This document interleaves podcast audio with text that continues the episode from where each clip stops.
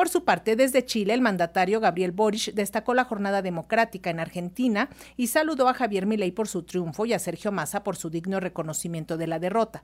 Sin embargo, las implicaciones de este triunfo para Chile pueden ser mayores, pues comparten una importante vecindad. Además, recordemos que Chile tiene unas próximas elecciones para ratificar o rechazar la nueva propuesta de constitución que se efectuarán el domingo 17 de diciembre. Y para analizar esta situación, damos la bienvenida al periodista chileno Osvaldo Andrés Zamorano Silva. Osvaldo, buenas tardes.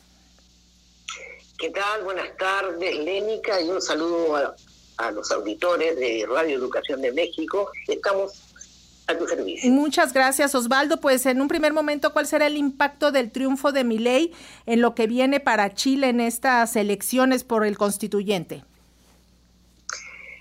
Bueno, la verdad es que la elección del ultraderechista Javier Milei en Argentina abre un signo de interrogación sobre el futuro de este país.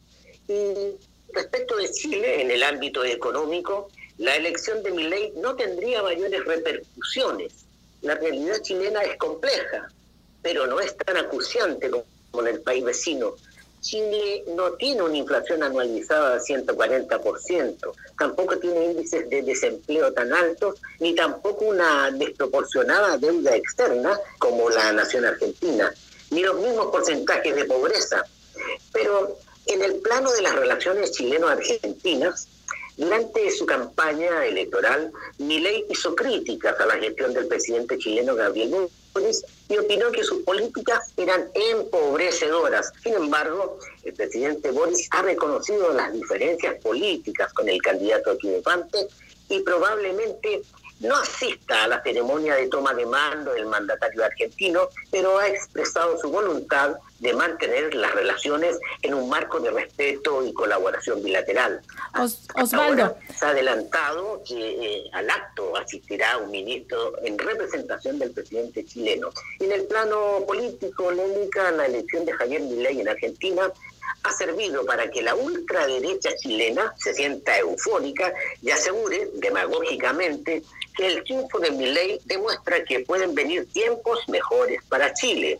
Recordemos que el presidente electo de Argentina tiene una relación amistosa con el líder de la, extrema derecha de nuestro país, José Antonio Caz, y entre quienes existe una plena identidad política neoliberal y por tanto privatizadora. Sí, lo que te quería preguntar, Osvaldo, es ese sentido de que pues ha costado trabajo sacar la nueva constitución en Chile, ya se vio un fracaso. Eh, ¿Qué es lo que se vislumbra para las próximas elecciones de diciembre?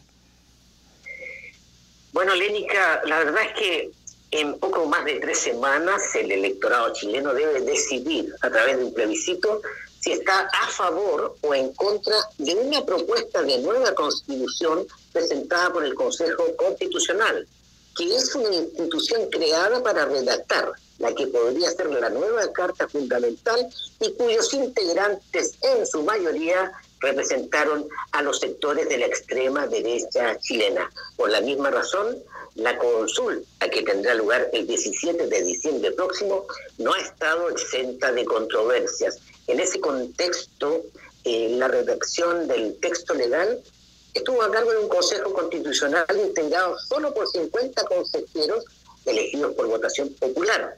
Para, esos efectos, la Cámara de Diputados también designó a un comité de expertos para participar en la elaboración del proyecto de constitución, además de una comisión de admisibilidad que tuvo como tarea resguardar que las normas propuestas no sobrepasaran límites legales preestablecidos por la organización política. Cabe destacar que esto ha hecho muy complejo el proceso de, desarrollo de esta nueva propuesta constitucional. Y al respecto eh, han surgido diversas críticas, como decía, por su complejidad y por la falta de participación ciudadana, que es un tema no menor. En este sentido, analistas, académicos y organizaciones sociales subrayaron que en las sesiones del Consejo Constitucional se hizo prevalecer la visión de una mayoría de visita circunstancial y no el consenso que requiere un documento de tanta trascendencia para el país.